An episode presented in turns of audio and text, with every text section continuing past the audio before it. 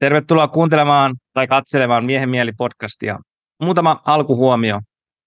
Kiitos kaikista palautteista, mitä mä oon saanut. On tosi mukava lukea sitä, että ihmiset tykkää siitä, mitä täällä mun kanavalla tapahtuu.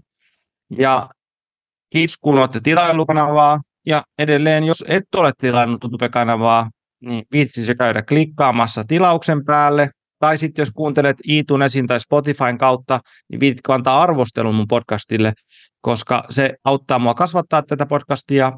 Mä saan lisää mielenkiintoisia vieraita tänne ja lisää mielenkiintoisia keskusteluja itseni iloksi, ja, mutta myös teidänkin iloksi. Kiitoksia Puhdas Plussa, Plussalle podcastin sponsoroista. Ja sitä päivän jaksoon, ja mun tänään vieraana Hedda Retu, hän on psykoterapeutti ja sielunhoitaja. Hedda, tervetuloa podcastiin. Kiitos paljon William ja hyvää huomenta sinulle ja huomenta kaikille kuulijoille ja katselijoille. Haluatko kertoa meidän kuuntelijoille tai katselijoille, kuka sä oot, mitä sä teet? Mielelläni kerron. Mietin vaan alkuun, että, että milläköhän tulokulmalla nappaan tämän mun kertomisen, kun helposti kerrotaan tämmöisissä puitteissa aina tämmöiset länsimaisen näkökulman kautta suoritetut tittelit ja koulutukset. Toki myös mainitsit sieltä yhden, mutta mä haluan kertoa sitä kautta, sielun näkökulman kautta, kuka olen. Eli kehosielun, eli tämä meidän ruumis, ruumissielu, minun kroppani tässä maapallolla tellustelleena, tallustelleena on vähän päälle 58-vuotias. Itse sieluni, joka on, on sukusielulinjan jatkumo, on ikiaikainen Suomen maalta, Suomen niemeltä geenitutkimusten mukaan hyvin pitkälti uh, oleva osa minua. Ja henkisielu, eli se, joka yhdistää Viljami sinut ja minut ja kaikki muutkin teidän sekä hengityksen, mutta myös tämän sielun kautta, niin henki on ikuinen. Ja ihan tosiaan, tosiaan koulutuksesta ja työstä, niin mä olen vaativan erityistason psykoterapeutti ja mun viitekehykset on hahmo, eli gestalterapia ja sitten traumapsykoterapia. Pitkälti on perehtynyt sitten kliinisen seksologiaan ja seksuaaliterapiaan ja tämmöisiä seksuaaliasioiden hoitoon yksityisyrittäjä, työskentelen Helsingissä ja, ja Porvoossa. Lisäksi mä teen, eh, teen sielun hoitajan työtä. Olen saanut vihkimyksen muinaissuomalaisen parantajaperinteen sielun palauttajan toimeen Johannes Setälän keskuksen Susanna Lendieran shamanin noidan kautta että nä, tällaisissa kentässä työskentelen, mutta elän myös ihan tavallista elämää.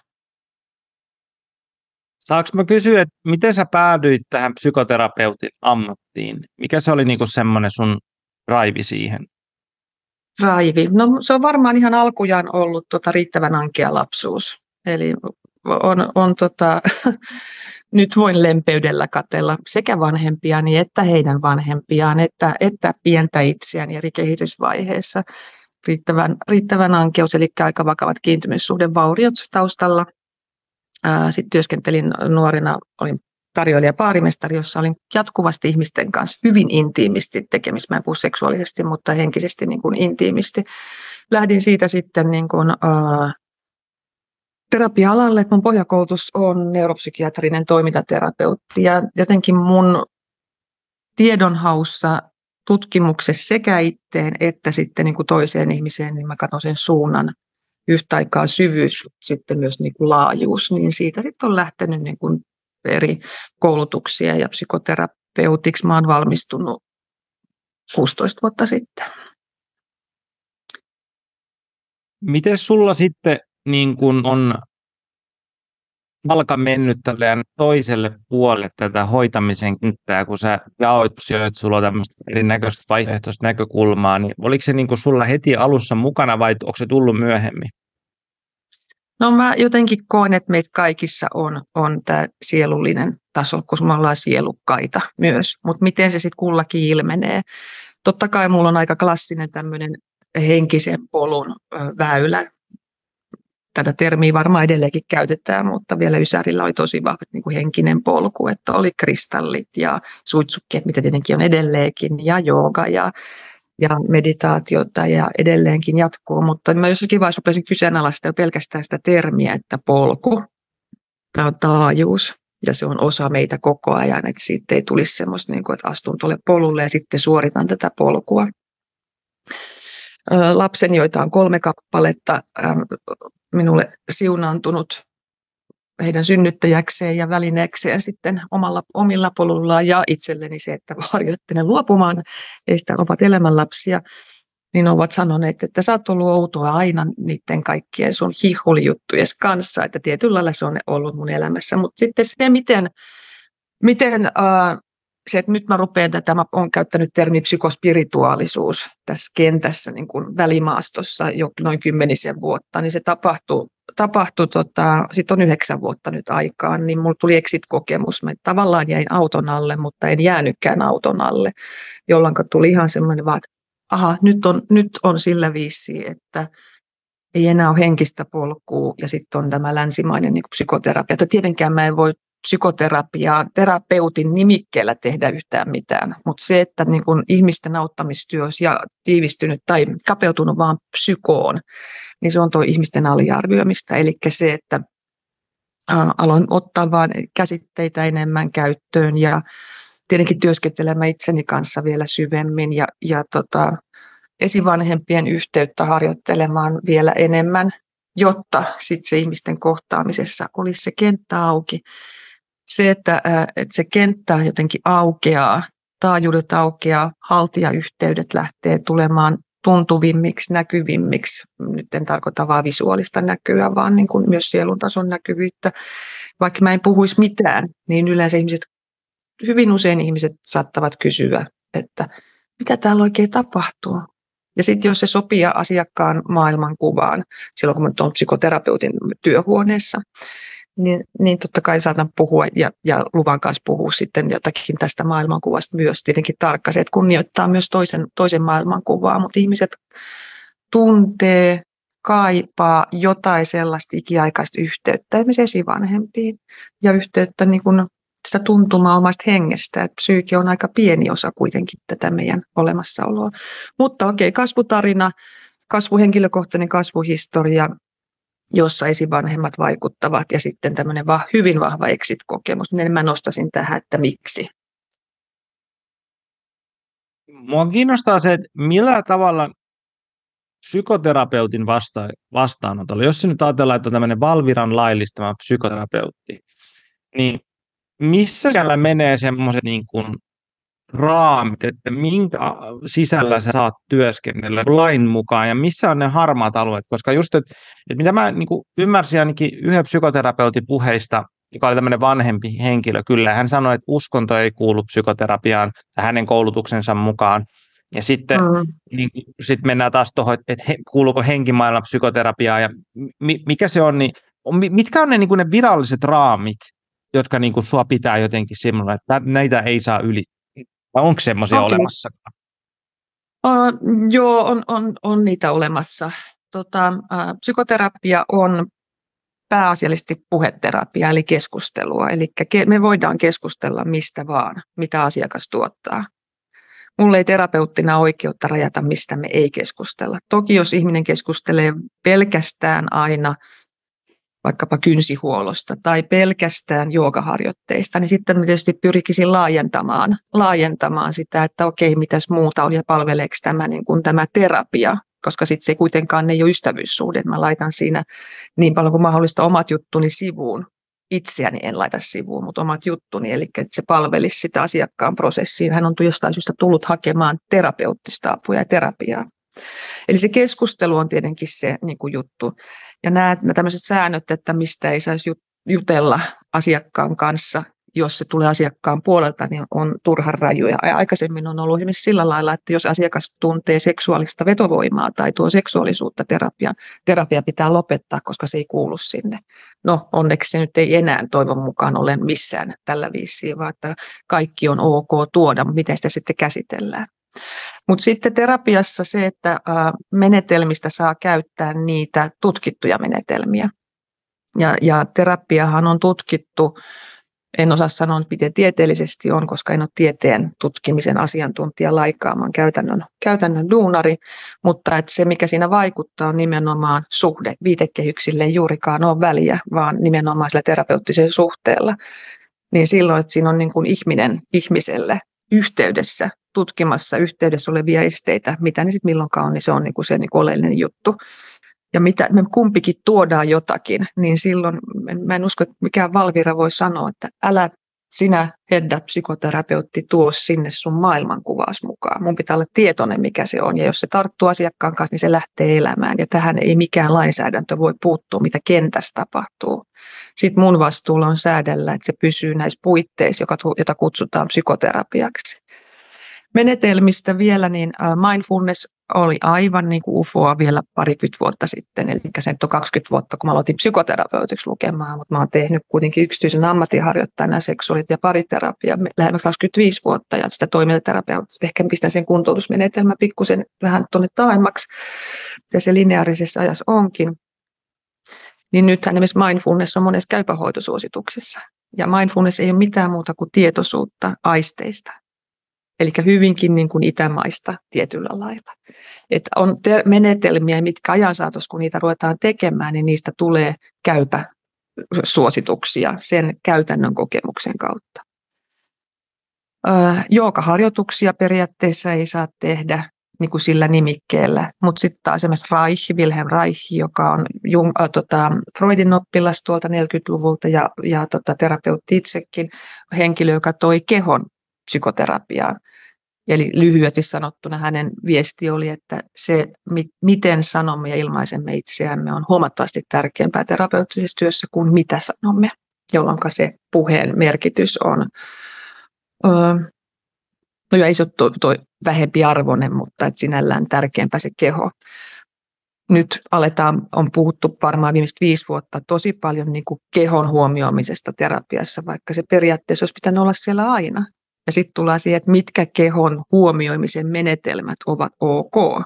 Hengitys on ihan ok, mutta jos olisi vähän aikaa toisi, että käytän psykoterapiassa hengitysmenetelmiä, mitä se ei sellaista, kun se on puheterapia, että nämä niin kuin elää koko ajan myös sen käytännön, miten se niin kuin ilmenee tai mitä käytännössä osoittautuu niin kuin toimivaksi. Alright, noita rumpua ei saa soittaa, mutta sitten taas soittimia saa soittaa, jos on musiikkiterapia ja psykoterapia. Ja, ja tota, ää, mitäs muuta nyt sanoisin tämmöisiä, mitä nyt ei saa tehdä. En mä mun... Koske, ihmisiä psykoterapiassa? No nyt on viitekehysasia, että niin kuin gestalt-terapiassa, traumapsykoterapiassa nyt, ja mä en nyt muista, muista terapioista tiedä, koska näihin saan opetuksen, muut ovat luuloa, niin kyllä saa koskettaa luvan kanssa. Ja se, että me ihmiset tarvitaan ihan luonnollista kosketusta, moi mitä sulle kuuluu. Tai siinä ovella, onpas sulla nätti takki tai näin on viitekehyksiä, missä ei saa sanoa asiakkaalle yhtään mitään. Ei saa sanoa, että sulla on nätti takki tai onpa sulla hiukset ihanasti tämmöistä niin arkista small talkia, koska se on introjektio ja mä syötän omaa mielipidettä. Seuraavalla kerralla asiakas tulee ja mä sanokaan takista, että onpas nätti takki, niin voi hän ajattelee, että mun takki on ruma. Ja sitten pahoisesti joudutaan käsittelemään sitä asiaa. Että mä ymmärrän sen, ettei niin terapeutin roolissa tunge yhtään mitään sinne tämmöisiä niin kuin asioita, koska me ollaan kuitenkin ihmisiä vaikututaan toinen toisistamme. Niin sama on tietysti vähän kosketuksen osalta, että itse mä oon aika koskettelevainen persoonana ja, ja, ja työssä, työhön tietysti se ohjautuu sen mukaan, mutta kyllä mä sen niin kuin pyrin, pyrin kysymään sen niin kuin luvan, mutta joskus se tulee ihan spontaanisti. Virheitä on tullut, jotka on tulkittu rajan ylittämiseksi, vaikka se mun tarkoitus on ollut niin kuin sinällään hyvä, mutta et silloin nämä on kohtia, missä mun tarvii niin itse katsoa se asia.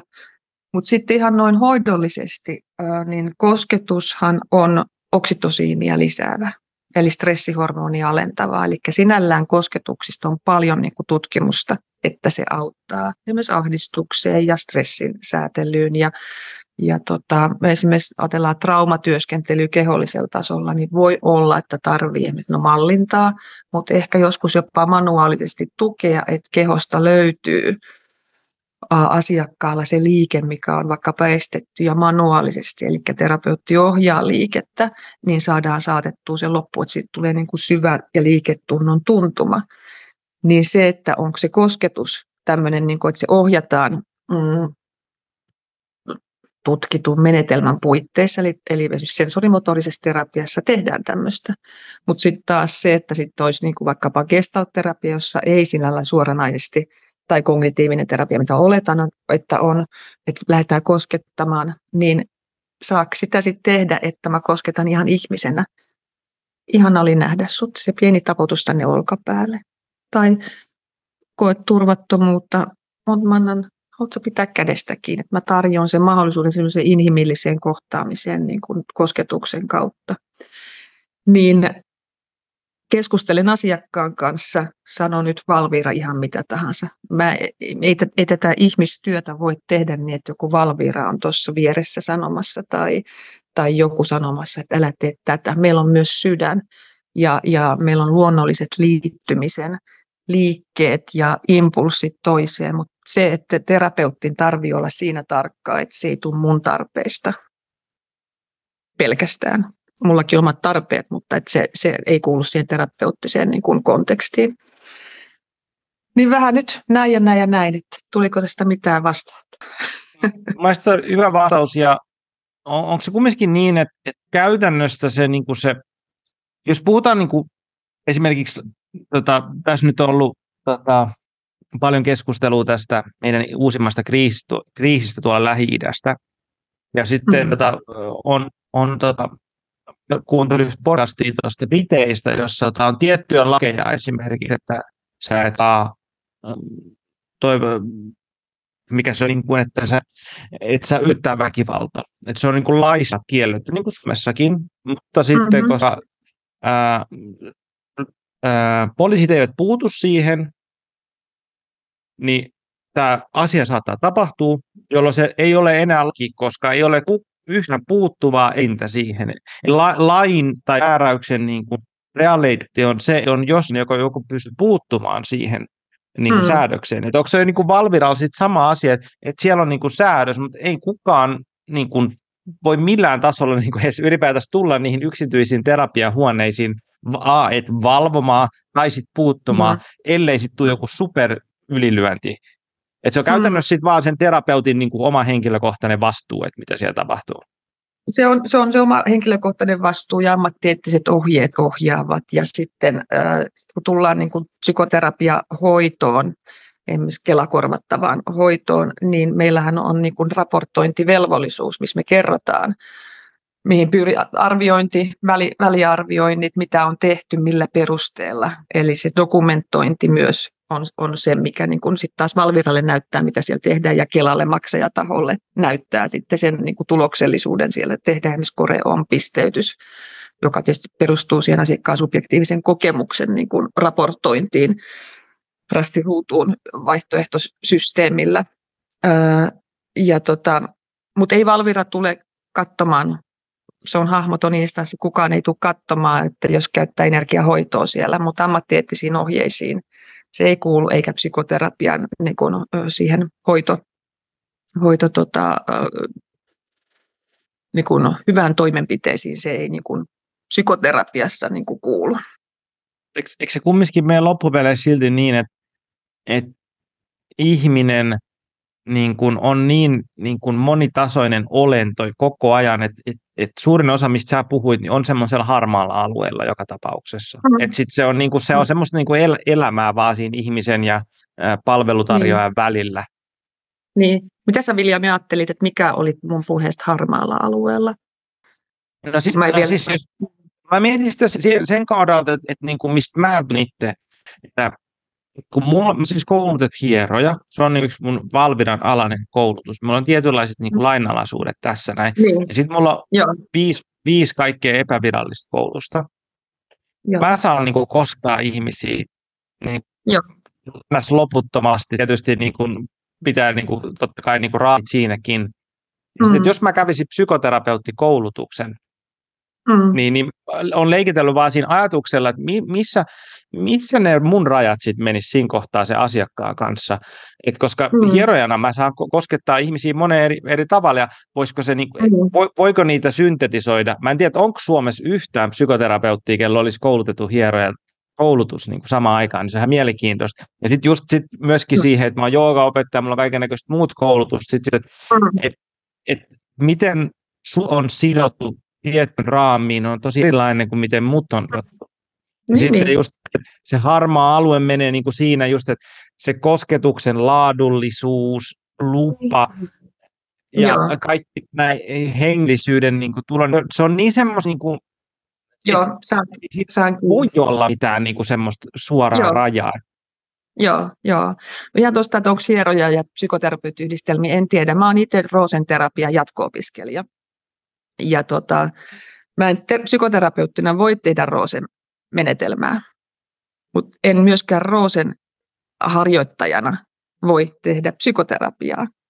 Eli, ja sitten taas se, että miten, mikä se niinku raja sillä lailla on, mutta et menet, Roosen menetelmä ei ole mikään tutkittu juttu, mikä menisi psykoterapeutin työssä niin kuin läpi.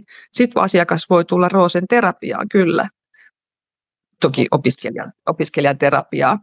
Ja sitten tota, mitä sanoit tuosta, mm, otas mikä siinä, se jotakin sanoit, tai paljonkin sanoit. No se tippuu mun päästä, tulee ehkä tähän näin, mutta totta, ah joo toi, noin se tulee, kun antaa mennä, sitten se tulee takaisin se ajatus, niin, niin, niin mikä on asiakkaan tilanne. Mä ajattelen vaikka traumatisoitunutta asiakasta, vakavasti traumatisoitunutta dissosiaatiohäiriöistä asiakasta. Voi olla, että hän sanoo, että mä tarvitsen, ota mut syliin. Okei. Okay. Mun impulssi äidillisenä ja hoivaavana persoonana, plus sitten ihan vast, mahdollisena vastatransferenssitunteena, eli semmoisena, että tuo ihminen on jäänyt vaille syliä, on se, mä annan sen sylin. Mutta jos ihmisen persoona, esimerkiksi tämmöinen rakenteellinen dissosiaatio, eli kun vakava niin kun traumatisoitunut persoona ei päässyt kehittymään, niin siellä onkin joku tila, joka haluaa päästä syliin. Niin se ei silloin palvele sitä terapeuttista prosessia, jos mä otan ikään kuin yhden persoonan osan mun syliin ja siihen samaan aikaan sisäisesti on vaikkapa kaltoinkohtelija, samastuva tila tai sabotoija tai joku halveksuja, joka on sisäisesti mitä sä siellä sylissä teet, tule pois sieltä heti, tästä tulee rangaistus sulle. Eli tämä kenttä ei ole vaan joku kosketus tai no kosketustoimenpide niin kuin, fokusoitunut, vaan todellakin niin kuin myös asiakas, asiakkaan näkökulmasta, että, että missä, kuka on kyseessä, ettei sitten taas vaikkapa kosketuksella tue jotain semmoista niin kuin lapsitilaa olemaan erillisenä, vaikka terapian tarkoitus vakavien traumojen hoidossa, että ihminen tulee kokonaiseksi. Se ei vie pois sitä, että mä en voisi koskettaa myös, koska sitten taas pieni tila ja voi tarvita sitä tosi paljon, mutta se käsitellään sitä ja mahdollisesti sinne muita tiloja mukaan, mutta tämä on tämmöistä ehkä nyt yksityiskohtaisempaa niin kuin traumapsykoterapiaa työskentelyä, mutta haluan tuoda esiin tänne, että ei ole niin yksinkertaista, mutta sitten taas tavallaan on yksinkertaista, kun on riittävästi tietoa. Ja nyt mä en sano, että mulla se nyt se maailmantapin tieto olisi, mutta yksi esimerkki vaan siitä, että siinä on niin kuin tarkkailtavana, vaikka mun oma impulssi olisi, oh, totta kai mä haluan ja anna sulle kosketusta, kun sä pyydät sitä. Miten se sitten menee, jos nyt ajattelisit, että joku ihminen tulisi sun asiakkaaksi Roosen terapiaan, Mm-hmm. Ja sitten hän rupeaa jakamaan sulle asioita, jotka tietyllä tavalla on ihan täysin samaa materiaalia kuin sulla tapahtuu psykoterapiassa. Niin, niin eikö se kumminkin periaatteessa, että et sä et voi erottaa sua itseäsi psykoterapeuttina ymmärrystäsi niin kuin ihmisenä, mm. vaikka se, niin kuin se asiakas on vannut ajan nyt sinne Roosen terapiaan. Mieti, se Joo. on niin kuin mulla, mulla tässä, kun mä en ole siis edelleenkään, en ole terapeutti, enkä ajatellut olla terapeutti, monestakin mm. eri syystä, mutta sitten mm-hmm. käytännössä mä niin kuin keskustelen joka päivä niin kuin suurin piirtein elämästä ja kuolemasta ihmisten kanssa. Just, Just niin. Niin kuin, ja ne, mitä ihmisen kehossa on, tosi paljon, niin kuin, ne on tosi vaikeita juttuja, että välillä niin kuin kipu, tuska, kärsimys, plus sitten stressi, huolet, kuolemat, mm. kaikki mitä on, niin ne on tuolla täällä mun vastaanotolla koko ajan niin ilmassa sillä tavalla. Kyllä, niin sit se, on, se on vaan jännä, jännä että et, et mikä se mun tai ehkä sitä mun omaa navigointia, että mikä se mun rooli on. jonkun sortin kansanparantajana, kumminkin se, mitä mä oikeasti olen, se on niin kuin kansanparantaja. Että Joo. verrattuna sitten niin kuin psykoterapeuttiin, niin tätä, ei, ei tässä ollut ehkä mitään niin. kysymystä, mutta vaan niin kuin heitin ilmoille, koska se on semmoista, mitä mä itse pohtinut. Joo, no mä heitän siihen sitten tämän näkökulman, että kuka tahansa voi tehdä psykoterapiaa, kuka tahansa voi hieroa, kuka tahansa voi tehdä traumaterapiaa, kuka tahansa voi tehdä kehoterapiaa, mutta psykoterapeutti on sitten se nimike. Eli mä en voi psykoterapeuttina tehdä roosenterapiaa, jos ollaan ihan tarkkoin, mutta jos sitten joku tulee roosenterapiaan, niin sen sisällä on psykoterapiaa mahdollisesti. Siellä on myös kehoterapia, se on yksi kehoterapia. Ja siellä voi olla sit, mitä sieltä sitten onkaan, jos nyt lähtee niin kuin, tavallaan vaikka traumaterapiaa. Mutta se on tämä niin kuin tämä titteli, että sinällään psykoterapian tekeminen on ihan vapaata ristaa. Ja mä luulen, että niin kuin kaikki kansanparantajat ja hierojat ja näin tekee sillä psykoterapiaa, koska he työskentelevät myös psyyken kanssa. Ei me olla vapaita siitä psyykestä. Psykoterapiassa vaan se psyyke korostuu, kun se on psykoterapia. Mutta sitten just niin sun kaltaiset ammattilaiset, ketkä työskentelee hyvin laajalla kentällä, niin teidän työssä usein se psykoterapia on niin mukana, mutta sitten me psykoterapeutit ollaan omittu se psykoterapia, ja se olisi niin meidän. Ei ole. Ei, vaan psyko on ihan yhteinen. Psyyke on ihan niin yhteinen asia, niin kuin keho. Niin, niin, niin sillä lailla psykoterapeutin työ on ihan hemmetin kapeata ja kankeita. Se on vaikuttava työ, koska sitä on tutkittu, mutta sillä lailla niin kuin annan todella suuren arvostuksen ihmisille, ketkä työskentelee niin kuin paljon laajemmin kuin vaan niin kuin psykoterapeuttina ja kaikki kunnioitus psykoterapeutille, mutta tota, haluan korostaa tämän niin kuin laaja-alaisuuden niin kuin arvoa, jossa sit psykoterapia on niin kuin yksi osa. Mulla oli tuossa vieraana, mä en itse asiassa kyllä varmaan julkaissut sitä vielä, mutta mä julkaisin tässä varmaan ennen tätä, mulla oli vieraana toi Henriikka Mai, joka on okay. psykoterapeutti ja paljon keho, keho, kehopsykoterapiaa opiskellut ja tota, ää, mm-hmm. puhuttiin hänen kanssaan siitä, että miten niin psykoterapia lähtee mielestä. Ja nyt pikkuhiljaa on tulossa kehoon, eli niin kuin ylhäältä alaspäin. Eli kaiken näköiset mm. psykofyysiset lähtökohdat ja kaikki muut, ja mindfulness ja muut. Ja kun taas mm. tämä, mitä mä teen, on niin kuin tavallaan, että mä oon täällä keholla valmiiksi, mm. ja sitten tämä niin kuin mm. voi kasvaa ylöspäin, niin kuin ymmärtää tietyllä tavalla sitä mieltä. Ja sitten mm. sit ehkä se, mitä, mikä niin kuin mulle, mulle on niin kuin tosi elävää, on se, että että se, niin se dualismi on siinä se ongelma niin psykoterapiassa tietynlainen, että ajatellaan, että meillä on tämä mieli ja sitten sit se keho, se tuolla mm. alhaalla, se, se tuntemus mm. tuolla jalassa, kun sitten taas mm. mulle se on niin koko ajan sitä samaa. Et Just ne on niin. vaan niin yksi paketti, mis, mi, mi, mitä mä niin kuin, ihminen tulee Joo. ovesta sisään, silloin omat jännitykset, pelkonsa siitä, kun se lähtee, että mä oon menossa tulos uuteen paikkaan, odotuksessa, ne kaikki vaikuttaa siihen, että yritetäänkö me polyvakaalisen yhteys siinä hetkessä, ja onko parasympaattinen hermo aktiivinen, niin kaikki ne on niin kuin, se elää siinä koko ajan siinä, se on vaan se, vaan puhut siitä. Joo, ja sitten se myös, että mikä on viitekehys. Esimerkiksi gestalterapiassa keho on ollut aina mukana, koska se on vahvasti se raihin jälkeläisiä. Kognitiivisissa ei. Analyyttisessä koulukunnassa, joka on tuon Sigmund Freudin jäl- meininkiä, toki psykodynaaminen on myös gestaltissa, mutta että siellä ei ole. Sitten on, on tota, alkanut tulla psykofyysisiä psykoterapioita. Ne on ollut koulutukset jo psykoterapeuteille varmaan 15 vuotta, mutta ihmiset rupeaa pikkuhiljaa vasta. Että, et, ja sitten sensorimotoinen psykoterapia, joka on hahmoterapeutti Pat Otkenin kehittämä menetelmä, ja toki traumaterapeutti myös, niin, niin tekijöitä on ollut vaikka kuinka kauan, että mä en ihan pidä siitä, että keho alkaa tulla vasta nytten, että meitä kehon, keho, mieli, psyyke, tason työskentelijöitä on ollut tosi pitkän aikaa jo. Toki siellä se, se dualismi tapahtui ja se splitti tapahtui kyllä tosi pitkälti tämän niin kuin, ä, analyyttisen koulukunnan niin kuin siinä sen, sen kautta, että ei, ei huomioida sitä kehoa, että Freudilla oli vähän, se vähän puhuas liikaa siellä mielen kanssa, missä sun kroppasi oikein oli, mutta tota, Et sillä lailla niin kuin, ja enenevässä määrin. Se, mistä mä en tässä nykypäivänä pidä, on se, että siitä tulee liian menetelmäkeskeistä. Että nyt sitten opiskellaan menetelmiä. koska se, että tunkee terapiaan, vaan menetelmän ei tee sitten vielä terapiaa, vaan mitä tapahtuu suhteessa, jolloin terapeutin tarvitsee itse tuntea omaa kehoaan ja hyödyntää siinä kehossa tapahtuvia vireyden säätelyitä, muutoksia, energiaa, asentoja, suoja-asentoja, selviytymistrategia-asentoja, kontaktissa tapahtuvia ihan liikkeitä, pieniä liikkeitä, tuntemuksia, jotka on myös kehollisia asioita, niin työvälineenä. Et sille on tosi harmi, jos ihmiset on, tai kun ovat joutuneet työskentelemään ilman riittävää huomiota terapeutin omassa kehossa, ja sitten miten se vaikuttaa asiakkaaseen taas päinvastoin. Että semmoinen termi kuin myötätunto-uupumus on tosi vanha termi, joka liittyy hyvin vahvasti siihen, että ja työntekijän kehossa tapahtuu niitä asioita, mitä esimerkiksi traumatisoituneen ihmisen kehossa tapahtuu. Tai terapeutti ei pidä itsestään kehollisella tasolla, enkä halua nyt splitata, splitata terapeuttiikan niin kuin nyt vain keholliseksi tasoksi, tarkoitan kaikkea, mutta muun muassa sit kehollista tasoa ei niin kuin huolehdita tarpeeksi. Niin, niin, niin ähm, enenevässä määrin tota, onneksi nyt on, mutta ei niin, että sitten tehdään, että nyt tehdään menetelmiä vaan täällä, vaan että se on mitä siinä suhteessa tapahtuu kehollisella tasolla myös.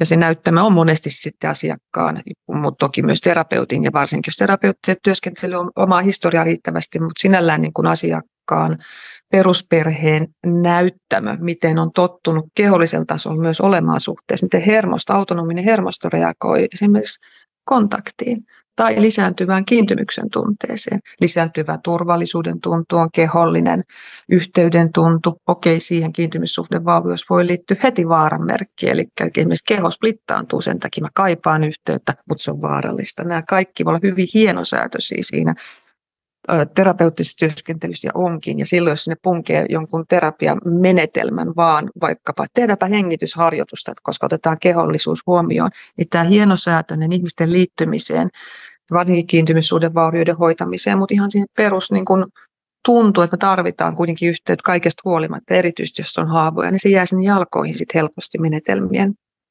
menetelmiin fokusoinnin kohdalta. Toki sä et nyt et sanonut mitään, että me fokusoitaisiin menet- kehollisiin menetelmiin, mutta tämä nyt tästä pohdintana tulee mieleen. Mulla tulee tuosta yksi tämmöinen niin välikysymys, ennen kuin mä haluan mennä sitten tuohon shamanismiin, niin tämä ei liity millään tavalla oikeastaan tuohon, to, tähän, miten me ollaan keskusteltu, mutta sä, sä sanoit mm-hmm. tuossa äsken siitä, että tästä terapeutin omasta itsetuntemuksesta, että se on niin periaatteessa se avain siihen, että sun täytyy vain niin opetella kehollisia, mielellisiä, tunteellisia, suhteellisia, kaikki niin ulottuvuuksia itsessäsi, koska sitten mm. transversi-ilmiö ja muiden kautta ne niin kuin sitten kuormittaa meitä enemmän ja vähemmän. Mm. Niin mulla tämmöinen niin spesifi kysymys tuli, että, että käydäänkö terapiakoulutuksessa tai tämmöisessä sitä, mitä niin kuin jungilaisittain puhuisi siitä, että jos me joku puoli meissä kasvaa tosi voimakkaaksi, niin me varjo kompensoi automaattisesti toiselle puolelle. Eli jos olet koko ajan parantajan auttajan roolissa, niin sun varjo periaatteessa on niin kuin satuttaja sadisti, mikä vaan. Niin onko mm. se semmoinen asia, mistä keskustellaan? Niin kuin, onko se semmoinen, mikä on, niin kuin, että, että käydäänkö sitä läpi, läpi niin kuin jossain, puhutaanko semmoista, niin jossain jungilaisissa piireissä puhutaan, puhutaanko muualla? Varmasti. Joo, no esimerkiksi gestalt- ja traumapsykoterapia puolella puhutaan tästä Karpmanin traumakolmion kautta, jossa on pelastaja, uhri, kaltoinkohtelija ja niiden välinen niin kuin vuorovaikutus. Se, mikä siellä nyt on vaje, nythän mä en voi sanoa, että mitä se kaikissa paikoissa on, mutta on sen äh, kehollistaminen ja sitten se, miten se näkyy niin kuin arkielämässä. Et ei ole niin, että menee vaan töihin, vaan sama ihminen, vaan miten se niin kuin näyttäytyy sit myös kokonaisessa, kokonaisessa elämässä. Et niin kuin polariteetit ylipäätään on, on niin kuin elämän lainalaisuus ja semmoista on semmoinen, mistä mä oon tykännyt niin kestää terapiassa niin kuin alusta saakka, on niin kuin sen huomioiminen. Siellä tietysti on vahvasti tuo jungilaisuus on mukana, mukana tämän viitekehyksen niin kuin juuristossa. Ää, mä ajattelisin sen, siinä on se polariteetti, mitä tuot esiin, sitten tietynlaisen niin kuin roolituksen, niin kuin polaarisen roolituksen, mutta sitten vielä semmoinen niin kuin syvempi taso, steppi alaspäin on sitten ne henkilökohtaisemmat defenssisysteemit, mitä tapahtuu kontaktissa. Niin niiden niin kuin tutkiminen. Ja niiden näyttämä on siellä kasvuvuosissa, ainakin siinä perusperheessä, ja joskus tarvii katsoa vielä enemmän niin kuin pidemmälle ylisukupolvisuuteen. Vaikka tässä nyt on tämä Suomen sotahistoria niin lyhyt, ihan tämä tämmöinen niin kuin klassinen klassinen asia, niin se defenssikerroksen niin kuin tunnistaminen. Ja sitten tietenkin se mm, kehollinen, kehollinen taso, että mitä tapahtuu omassa kehossa, kun on suhteessa toiseen, kun on kontaktissa tai kontaktittomuudessa. Ja tota, kun me ihmisten mieli on se, että me haetaan sekä tuttuutta ja pyritään niin kuin saattamaan asioita loppuun, niin se, että jos ei ole riittävällä tavalla, ja nyt ei ole että nyt on riittävällä tavalla terapeutti katsonut, koska hän tulee uusia kerroksia ja uusia kokemuksia myös, mutta ainakin nyt nämä tämmöiset niin perusperheen asetelmat nyt vähintään, tai muut, muut tota, mm, haitallisiksi mahdollisesti koetut kokemukset olisi niin kuin työstettävä, koska muuten sitten terapian suhteessa ne hakee sitä tuttuutta suhteet asiakkaaseen. Aha, no nyt se katsoo mua samalla kuin isä.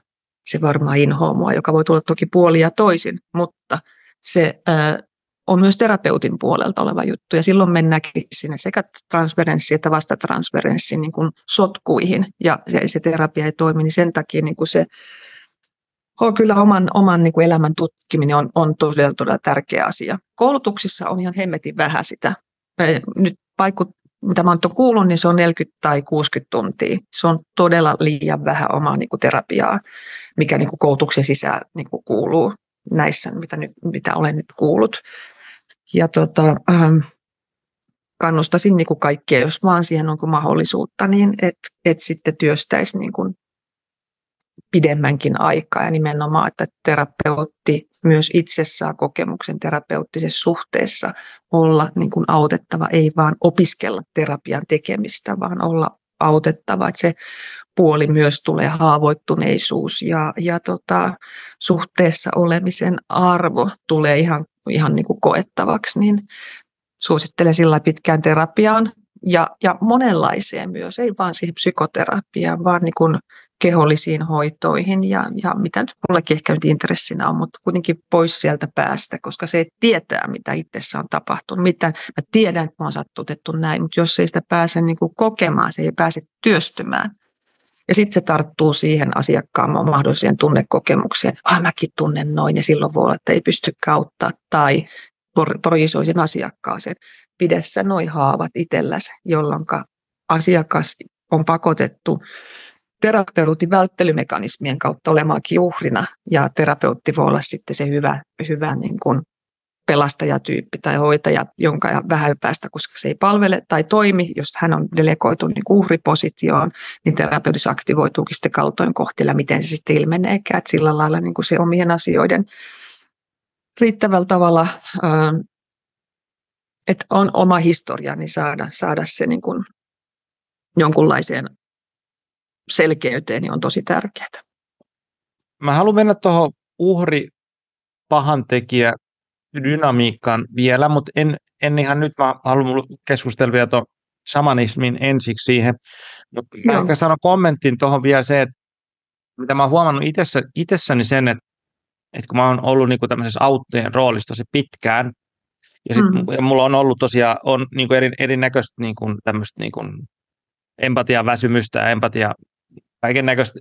Ja sitten mä mietin jossain kohtaa, että mistä se niinku johtuu, johtuu mm. musta, musta. Ja sitten mä oon niinku lähtenyt just sitä toista puolta, siitä, niinku sitä mun omaa ns. pahan tekijyyttä, omaa varjoa työstämään tosi intensiivisesti ehkä viimeiset 5-6 vuotta.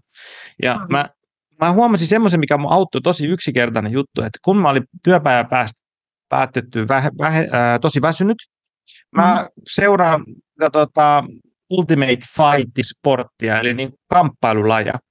Se on niin kuin tosi semmoista niin epäterapeuttista, se on niin, kuin niin, niin kuin epäterapeuttista kuin mikä vaan voi olla. Eli sitten maksimaalisesti koittaa satuttaa toista, tietysti kilpailla samalla, että kumpi on parempi. Sitten mä rupesin katsoa mm. niitä videoita tota, mun mm. taukoilla ja työpäivä päätettyy, niin mulla oli jotenkin rentoutus, että, että mä en niin, kuin niin paljon niin kuin ottanut, mä en ottanut itteeni niin paljon sitä tera, terapeutin roolia niin sanotusti, tai hoitajan roolia, kun mä mm. pystyn niin kuin kultivoimaan itsessäni, hei, tämä on tämä niin kuin toinen puoli musta. Ja mä oikeasti mm. nautin myöskin niin kuin seurata, mä itse harrastanut kamppoilla ja nuorena, mä nautin Joo. siitä. Ja sitten se on jännä, Joo. että sit, kun se oli se, sitä kautta, että mä olin, että hei, tämä on siellä toisella puolella tätä, tätä niin kuin diadia. Ja sitten kun mä otan nämä molemmat, mm. niin mun, mä voin olla enemmän niin kuin vaan ihminen. Että mun ei tarvitse niin kuin olla täällä päässä tai täällä toisessa päässä. Ihana. Joo, mainio tapa. Tuosta mut tulee vaan nyt Viljamin mieleen sit se, niin se terapeutin rooli, kun se ei, siis tehtävä tarkoitan roolia, että se olisi joku niin tämmöinen maski, vaan se työtehtävä, niin sehän ei vaan, ja varmaan sunkaan homma, ei vaan ole olla hoivaava, tavallaan se my- lempeä myötäkarvaa silittävä, vaan meidän homma on myös olla haastava. Jos ei terapeutti ja työntekijä ylipäätään ole oman aggressionsa kanssa sinut, nyt mä en puhu tuhovoimasta, vaan niin kuin jämäkkyydestä, clarity, tämmöistä niin kuin selkeydestä, niin silloin voi olla, että ei pysty haastamaan asiakasta ja on vaan, voi sulla ollut vaikeaa, la, la, la, la, la. tämän tyyppistä, mikä tarvitaan niin myös validoida ja todentaa. Mutta se, että terapeutin tarvii myös sitten pystyy konfrontoimaan ja haastamaan ja, ja tota, antaa malliin myös niin kuin voimasta, jämäkkyydestä ihan kehollisella tasolla, niin se, että se on myös itsen sisällä ö, voimana, elämänvoimana, tiedostaen, että meissä jokaisessa on tuhovoimakapasiteetti. Jos riittävästi härkkii, niin taistelija kyllä aktivoituu onneksi niin, koska se on meidän selviytymismekanismi. Mutta mä tuon, toisin vielä tämän tähän niin kuin esille, tämän laadun, laadun siinä niin kuin arkisessakin työskentelyssä. Mutta mainio keino kuuluttaa olevakin. Munhan haastaa sitä, joka, joka asiakkaan kanssa kysyn sen aina sen tylsän kysymyksen, että mitäs toi liikuntapuoli? Sitten kaikki että no mm. en mä nyt ole kerännyt, mutta mut se on mun, mun, mun tota, alan, alan tietysti yksi, yksi juttu, mutta ehkä ei mennä siihen, mutta mä haluan mennä niin. siihen, siihen samanismin puoliin, koska me ollaan nyt saatu jotain raameja tälle psykoterapialle, missä mm-hmm. se tapahtuu, mikä on Valvira, mikä on se ammattinimi mm-hmm. ja niin tämä kokonaisuus. Mm-hmm. Ja sitten sit sulla on tämä toinen puoli siinä. Niin mm. Voiko sä avata vähän sitä, että mitä, mitä se oikein tarkoittaa sillä, jos sä erotat sen siitä psykoterapiasta? Mikä, mikä siinä on se ero sitten siihen psykoterapeutin toimi, toimijana ja sitten samaanina? Mm. No joo, mä en halua identifioitua samaaniksi, mutta tota, siihen vaan tartun ja jatkan eteenpäin siitä. Öö, kun mä teen niin kuin sielun palauttajan työtä, sielun hoitajan työtä, niin mä laitan siihen niin kuin itseni todellakin niin kuin likoon ö, mun sielutasot. No joo, okei, laitahan mä itteni likoon myös tota, psykoterapeuttina, mutta et sielun palauttajan työssä mun keho, sekä kehon sielun kautta, osittain itse sielun kautta, paikoin myös sitten henkisielun kautta, ää, niin mä liikun sen asiakkaan sielun maailmassa.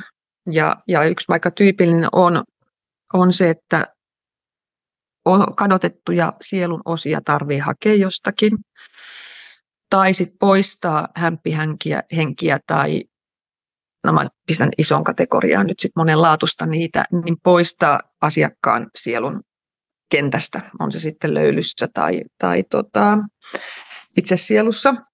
Henkisielu on yleensä, yleensä koskematon puhdas, mutta siellä on monesti henkisielun tasolle ää, otettu suojaa esimerkiksi löylysielun varhaisissa vaiheissa satutettuja sielunosia jopa synnytyksestä lähtien.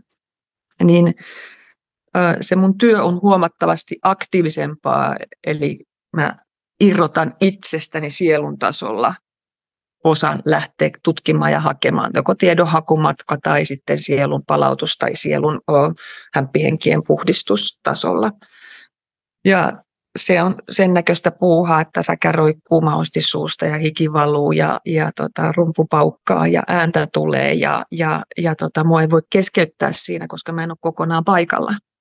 Koska sitten taas se sielun osa, mikä tarvii lähteä tai kuka kutsutaan minnekin tai että mun sielun tasolla jollekin tapahtuu joku transformaatio, esimerkiksi kettutransformaatio, joka tyypillinen itselle, tai käärmetransformaatio, siis siliskotransformaatio, niin silloin ei edes voi niin kuin, tulla koskemaan, minkä mä sanoin aina asiakkaalle, että jos sä haluat lähteä pois tästä hoitohuoneesta vessaan, tai sitten jos pesattomat pelottaa, niin älä vaan pysäytä mua, koska et, mä en ole täällä kokonaan silloin niin kuin läsnä, kun on, on tietynlainen transsi, transsitila niin nämä nyt on ihan teknisesti jo huomattavasti erilaista kuin sitten niin kuin terapeutin työssä, jos mä oon niin kuin todellakin niin kuin pyrin olemaan kokonaisena läsnä, enkä mieti edes ostoslistaa, niin tässä työssä niin joku tila jossakin ihan muualla ja vielä transformoituneena joksikin muuksi kuin muu, minä, minä itse, niin, niin, niin se on. Ja sitten se on, on että mä en tee siinä sinällään mitään, vaikka yleensä mun kroppa, sielu, löylysielu, kroppa tekee paljon töitä, mutta mun esivanhemmat, mun syntyhaltijat, suojahaltijat on tietysti tukenani, mutta sitten mun syntyhaltijat eli esivanhemmat usein kohtaa asiakkaan esivanhempia ja ne käy sitä neuvottelua. Ja mä saan sitten niin kuin mun osa mun kognitiosta saa sitä tietoa ja mun kehon kautta tuleva tieto, mitä mä tuon sitten niin kuin tälle puolelle. Eli huomattavasti vähemmän yksilötyötä on tämä kuin sitten psykoterapeutin työ. Ja sitten ää, kognitiivinen prosessointi on ihan niin kuin poissa. Sitä on paljon psykoterapeutin työssä, että ihan kognitiivisesti mieli, mitä ajattelee, emotionaalisesti, mitä tunteet, niillä on tämmöinen käsitteistö. Ja nämä käsitteet on sitten sielun hoitotyössä aika lailla pois. Että se, on, se on semmoista, jos usein ihan niin kuin vaikeasti sanotettavaa kenttää. Toki sieltä tulee myös sitten tietoa toiselta puolelta ja toisella puolella mä en tarkoita, että on joku ovi ja nyt se aukeaa, vaan että se on aika niin kuin värähtelevä tässä ainakin omassa maailmankuvassa ja tuntemuksissa ja sitten on pidemmälle menevä niin kuin kenttä, niin sieltä tulee myös tietoa vaikkapa jostakin niin kuin hoito-ohjeista, joka ei tule minulta. Mä voin psykoterapeuttina sanoa, että nyt kannattaisi ottaa esimerkiksi äh, kävelymeditaatiota, tietoista kävelyä, se on mitä mun tieto antaa. Mahdollisesti. Voi siinä olla, että mun haltijat ohjeistaa myös psykoterapeutin työssä, mutta sitten sielunhoitotyössä, sielun palattajan työssä, niin sieltä antavat niin kun esivanhemmat antavat sen tiedon, okei, tätä yrttiä nyt juotavaksi, tätä yrttiä haudutettavaksi, että se ei ole niin kun multa tuleva tieto, että siinä on tällaisia nyt osaisin tähän alkuun nyt sanoa näitä eroja kun sä jaoit tuossa, niin mulla tuli mieleen toi Donald Kalshedin kirja, onko se Trauma and the Soul, jos on, muistan oikein, joka on tämmöinen mm-hmm. jungilainen psykoanalyytikko. Mm-hmm. Ja tota, se, että m- miten se, niin kuin se sanotus siitä, että kun sä puhut siitä, että sielun osa mm-hmm. haetaan takaisin ja niin kuin semmoinen sirpaloituminen, niin eikö se kumminkin, jos, jos siihen otan, no ainakin nyt jonkun sortin jungilaisen käsitteen, niin se on, on niin puhutaan siitä, että et, et, sam, et, et se on niinku traumatisoitumista, tietynlaista niinku splittaantumista, tosi niinku semmoisen kore ää, niinku minuuden osio, osioiden niinku halkeamista mm. ylipurtsujen vaikeiden kokemusten äärellä. Ja mm. sitten par, parhaimmillaan voidaan psykoterapiassa niin kuin päästä niihin niin kuin käsiksi tai sitten mm. jonkun muiden työkalujen välillä. Niin mikä, mm. mikä tässä tekee tässä samanismista niin kuin sit eri jutun kuin sit sillä tavalla joku semmoinen syvä traumapsykoterapia?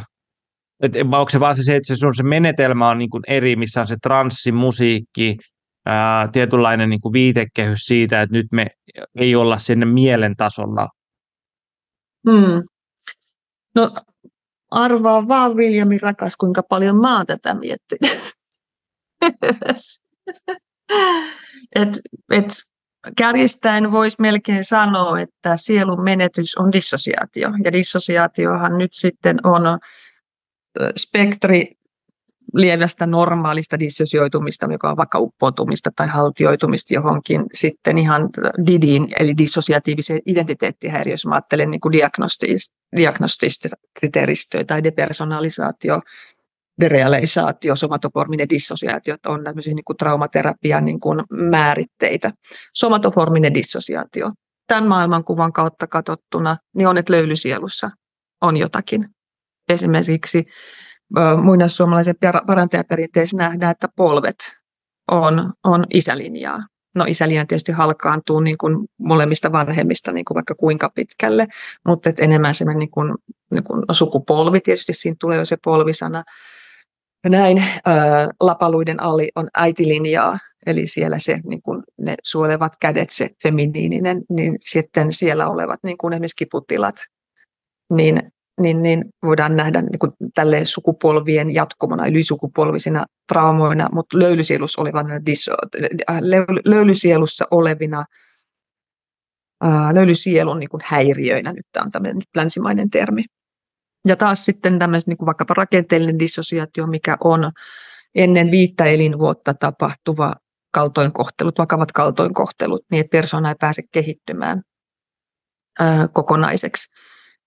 Niin taas sitten se dissosiaatio, joka voi olla taas vanha, tämän perinteen mukaan katsottuna niin, että vanhemmilla esimerkiksi niin on ollut sielunmenetys, vaikkapa joku väkivaltatapahtuma tai joku muu pelä, pelästyminen, säikähtyminen. He ei ole pystyneet tukemaan lasta, lapsen haltijayhteyden vaalimista. Eli on nähty se, että lapsen syntyhaltijat, eli esivanhemmat, ja suojahaltijat, eli henkisielun haltijat, niin sen yht, haltijayhteyden vaaliminen on ollut se, sekä yhteisön, mutta erityisesti nyt äitien ja suvun naisten erityistehtävä lapsille niin ohjata, että hän on suojassa ne kasvuvuodet. Länsimaisen näkökulman mukaan voisi katsoa sitten, että se on kiintymyssuhdevaurio, kun ei hoideta lasta, lapsen oloa riittävän turvalliseksi. Eli sillä lailla niin kuin tavallaan samat asiat, mutta eri käsitteistö tietyllä lailla niin kuin olemassa tässä näin. Mulla tulee vaan mieleen tuosta niin kuin, niin kuin siitä kielestä, että, että mikä on niin kuin kielen merkitys, että, että miksi me käytetään ylipäätänsä kieltä, niin kieli on kumminkin niin kuin kommunikaation väline. Että jos sä pystyt mm. kommunikoimaan jotain niin kuin toisella kielellä paremmin, niin silloinhan se niin kuin ajaa sen asian. Että jos, jos, jos sulla on niin kuin sielun palautuksessa tai jossain niin kuin se asiakkaan toive on kokea jonkun sortin eheytymistä tai mm. jotain parantumista, niin sitten se kielen mm. käyttö, että onko se niin kuin sit vaan, niin kuin, että riippuu asiakkaasta periaatteessa? Joo, et, ja sitten kyllä mä tietenkin alkuun puhun ihmisille ihan ihmisten kieltä. Moi, kuka sä oot ja mistä sä tulit ja mitä sä tarvit. Ja, koska sitten me kohdataan ihan niin kuin tällä puolella. Et, et, en osaa, ehkä en uskaltaisikaan alkaa heti laulamaan, kun auto ajaa pihaan, niin olisinkin, että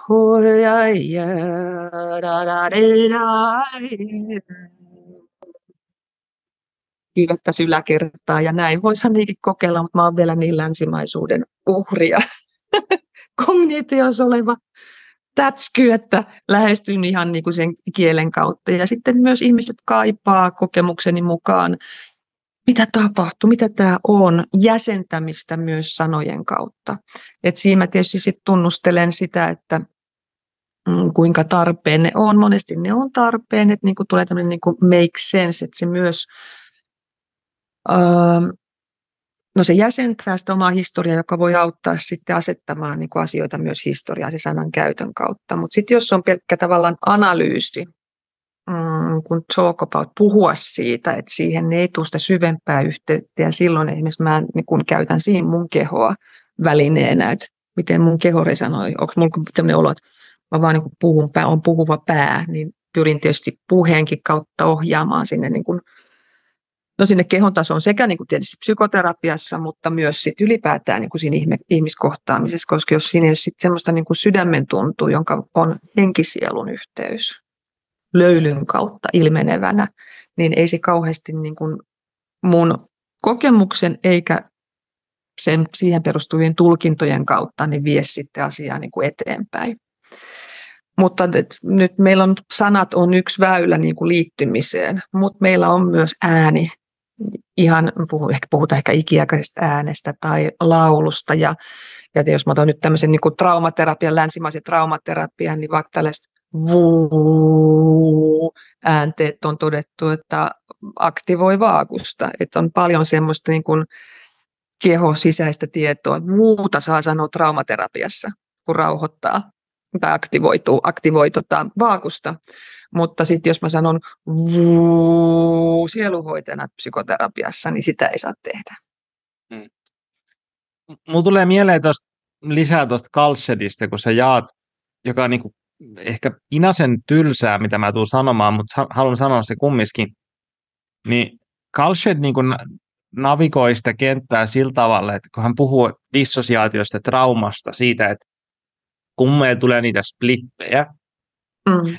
lapsu, tosi niin kuin varhaislapsuudessa, niin sitten meillä tulee niin kuin samaan aikaan tämmöinen niin kuin sisäinen parantaja, niin kuin splittaa meistä, eli se puoli, joka haluaa meitä koko ajan niin kuin takas yhteyteen, eli meillä splittautuu se traumapuoli, sitten pahantekijyys ja sitten tämä parantajapuoli, ja sitten mm. tulee tietynlainen semmoinen niin kuin maaginen ajattelu sitä kautta, että kun mä splittaan, niin mä oon niin kuin turvassa tuolla pois ehostani, ja sitten mm. sieltä alkaa syntymään kaikki näköisiä maagisia maailmoja lapsen, lapsen niin kuin psyykeessä siitä, että enkelit hakivat minut ja mm. elin siellä jossain niin kuin, no ei pumpulissa, mutta jossain mm. niin kuin magiassa.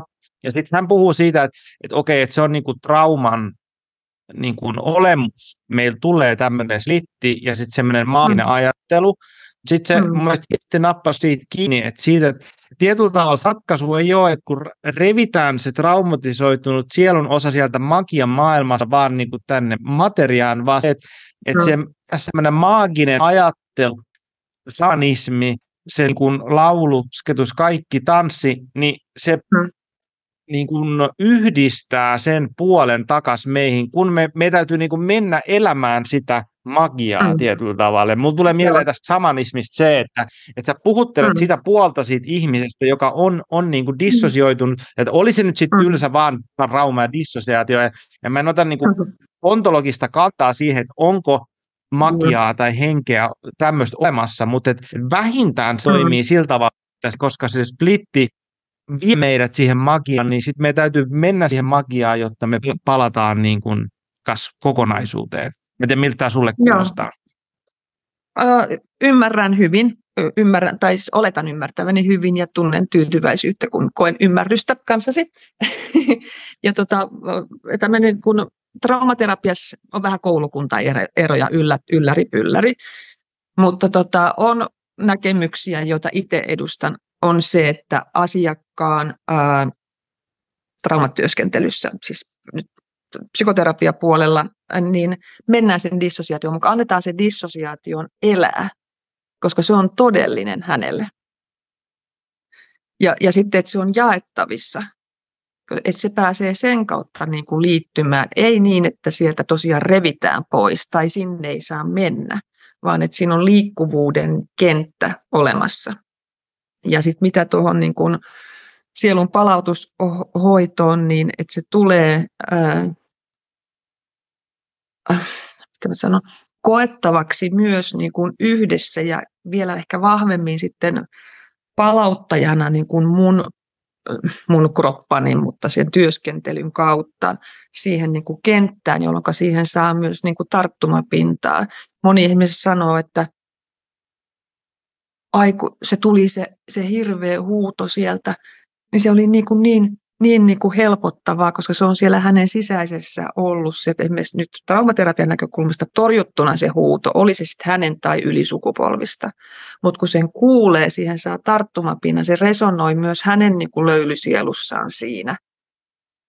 Aa, ja se voi lähteä spontaani vaikkapa huuto tai liike tulemaan myös asiakkaan kehossa siihen, jolloin se tulee siihen kenttään monella niin kuin sielun, sielun niin kuin tasolla olemaan. No tämmöisiä pohdintoja mulla mä huomaan, että mulla meinaa lähteä niin kuin silleen, että aah, sit vielä näin ja sitten vielä näin. Ja mä haluan kadottaa sitä, minkä sä Viljami toit tähän, tähän kenttään mukaan. Ö, ehkä siis tuohon niin teoreetikoista haluaisin vielä tähän jatkumona tuoda, kun viittaa tähän jungilaiseen, niin mä viittaisin Peter Leviniin, joka on tämmöinen ihan klassinen somato, somattisen traumaterapian niin pioneeri, että estetyt energiat ja liikkeet saatettaisiin niin loppuun niin hän näkee niin, että on tilanteita, milloin olisi paljon tärkeämpää tehdä ensiksi sielun palautus, sielun osien palautus, kun lähtee psykoterapiaan tai traumapsykoterapiaan. Mutta sitä mä en tiedä, mikä hänen näkemys on, että milloin näin, mitenkin päin, mutta just, että saataisiin sielun osia mukaan, että voisi terapeuttista työtä tehdä. Välihuomioon Levinehän on lähtenyt Raihin Peista, eikä hänen Reichien kanssa opiskellut. Hänen ensimmäiset niin kuin, tutkimuksessa yliopistossa on ollut niin kuin, reichilaisista jutusta, että, että Reich on sillä tavalla mm. niin kuin, sielläkin takana. Joo. Uh, Joo. So, mä heitän tämmöisen välipiikin, en tiedä kenelle, mutta tota, ehkä tämmöisen se New Age-kenttään, niin mä paljon sitä miettinyt, että kuinka paljon niin kuin meidän New Age-kenttä on niin kuin vaan sitä, että ihmiset on, on niin traumatisoituneita ja ne haluaa elää semmoisessa magiassa. Tai se on ainakin mm. mun kokemus, että mitä mä oon siis ollut, niin tosi paljon siellä ihmisiä, jotka on tosi hajalla, ja sitten ne löytää mm. niin siitä niin enkeleistä ja kristalleista ja näistä. Joo. Joo. se sulle näyttää? No, on sillä lailla samoilla linjoilla, että sitä olen ollut havainnoivanina ja, ja tuntevanina aika lailla. Eli että se henkisielun osuus korostuu niin paljon. Ja sitten jos ajattelee ihan arjen askareiden tekemistä, mm, vastuullista aikuisen ihmisen elämää, joka ei tarvitse olla mitään kannantaakkania vastuullisia, ei tarvitse olla sellaista, välillä se on myös niin, niin se semmoinen niin juurevuus on niin kuin kadonnut. Eli puhutaan tämmöistä niin kuin englannin kielen spiritual bypassing, henkisyydellä ohittaminen, eli että siirryttäisiin suoraan niin kuin jotenkin sinne valon ja, ja ä, tietynlaisen niin kuin dissosiaation tilaan, niin kyllä, kyllä sitä niin kuin on. Ja toinen, mitä kanssa on huomaavina niin, ä, tässä vuosien saatossa, niin on tietynlainen niin kuin kuruhakuisuus, että on, on niin kuin joku, joka on nyt tämä suuri parantaja ja sitten on oma niin kuin leiriymä, missä itse asiassa menee enemmän niin kuin henkilöpalvonnan, niin kuin eko, ekotismin piikki, kun varsinaisesti niin kuin, että yhteisöstä on aina kautta aikojen ollut ja siellä on joku jonkun aikaa, joka toimii tämän yhteisön niin kuin parantajana, eli psykoterapeuttina, pappina, juristina, pariterapeuttina, no seksuaaliterapeutti varmaan kanssa, että se, on, se tittelistö on ollut niin kuin tälle, tälle ihmiselle ja nekin vaihdetaan sen mukaan, miten kyseinen henkilö niin kuin jaksaa ja mikä on yhteisön tarve ollut mihinkin aikaan, että onko enemmän tarvitaan metsästysonneen, niin on määrätynlainen niin kuin samani ollut silloin, silloin siinä ja, ja kunnioitettu hyvin paljon, että samanin voimat pysyvät, että se yhteisö pysyy elävänä. Ei niin, että siellä on yksi, joka hakee sen tapin niin kuin vuosikymmen tolkulla, että tämä on tämä näin pelkästään ja kaikki palvovat häntä. Niin tämmöistä pikkusen on tosi henkisellä puolella niin kuin huomannut. Ja tota, kauhean inhimillistä, ihmiset vältellään kipua. Se on se, on, se, on se, se, on se niin kuin perus, perusjuttu. Eläimet välttelevät kipua, vetäytyvät pois pois siitä, siitä niin kuin laumasta silloin ja vedetyvät kuolemaan ja näin, mutta tota, ihminen voi sitten vetäytyä sen kivun välttelyssä hyvin monenlaisiin paikkoihin ja tämmöinen niin henkisyyteen meneminen voi olla yksi, yksi, yksi välttely, välttelykeino. En haluaisi lähteä sitä niin kritisoimaan eikä kuule sitä sunkaan puheessa, että silloin niin kuin, että se palvelee jotakin, että se kipu täytyy olla ihan hirveän iso, mutta sitten ei me ilman kärsimystä täällä oikein niin kuin päästä läpi, vaikka kuinka mentäisiin niin kuin valoon. Meillä on silti nämä ylisukupolviset no, traumat, mutta kokemukset ja sitten ihan tämä maallinen arkinen elämä niin kauan kuin tällä teluksella tosiaan tallostellaan, niin myös tämä ulottuvuus, eli se meidän löylysielu. Ja eikä se, eikä se, niin kuin se kivun pakeneminen nyt on mitenkään se, että se on siellä New Ageissa, vaan että samalla se on liikunnassa, se on bisneksessä ja liian työnteossa, että se on vaan niin, varmaan sitten temperamenttikysymys, että millä tavalla ihminen niin kuin hakeutuu niin. pois kivun ääreltä ja sitten ehkä, ehkä täällä niin kuin uushenkisyyden kentällä se mun nähdäkseni vaan korostuu se tietynlainen niin kuin traumadynamiikka just siinä, siitä, niin kuin, että kun sehän on traumadynamiikkaa se niin kuin maaginen ajattelu että asiat mm. ovat enemmän kuin ne on. Että oikeasti on tilanne se, että, että, että mulla oli tosi huono lapsuus, mun äiti ei rakastanut mua eikä isä ollut rakastanut mua ja kukaan ei nähnyt mua. Ni, niin, niin se toinen puoli on sitten, että se lapsi sisäisesti niin kuin trauma kautta löytää sen Magdan ja sen kaiken hienon, että olenkin Lukselta, eikö siis olenkin Jupiterilta tai Siriuksesta, että mä en kuulu tänne. Niin se on niin kuin, mm se on tosi ymmärrettävä. Eikä tosiaan ei munkaan puolella mitään tuomi, tuomintaa siitä, vaan Joo. se on niin enemmän niin kuin havaintoja siitä. Joo. Niin. Joo, ja sitten se, että jos tota, se on toimi niin kuin mahdollisesti joskus välttelymekanismina, ää, ja sitten tota, se, että sitten jää tunnetyöskentely käymättä läpi.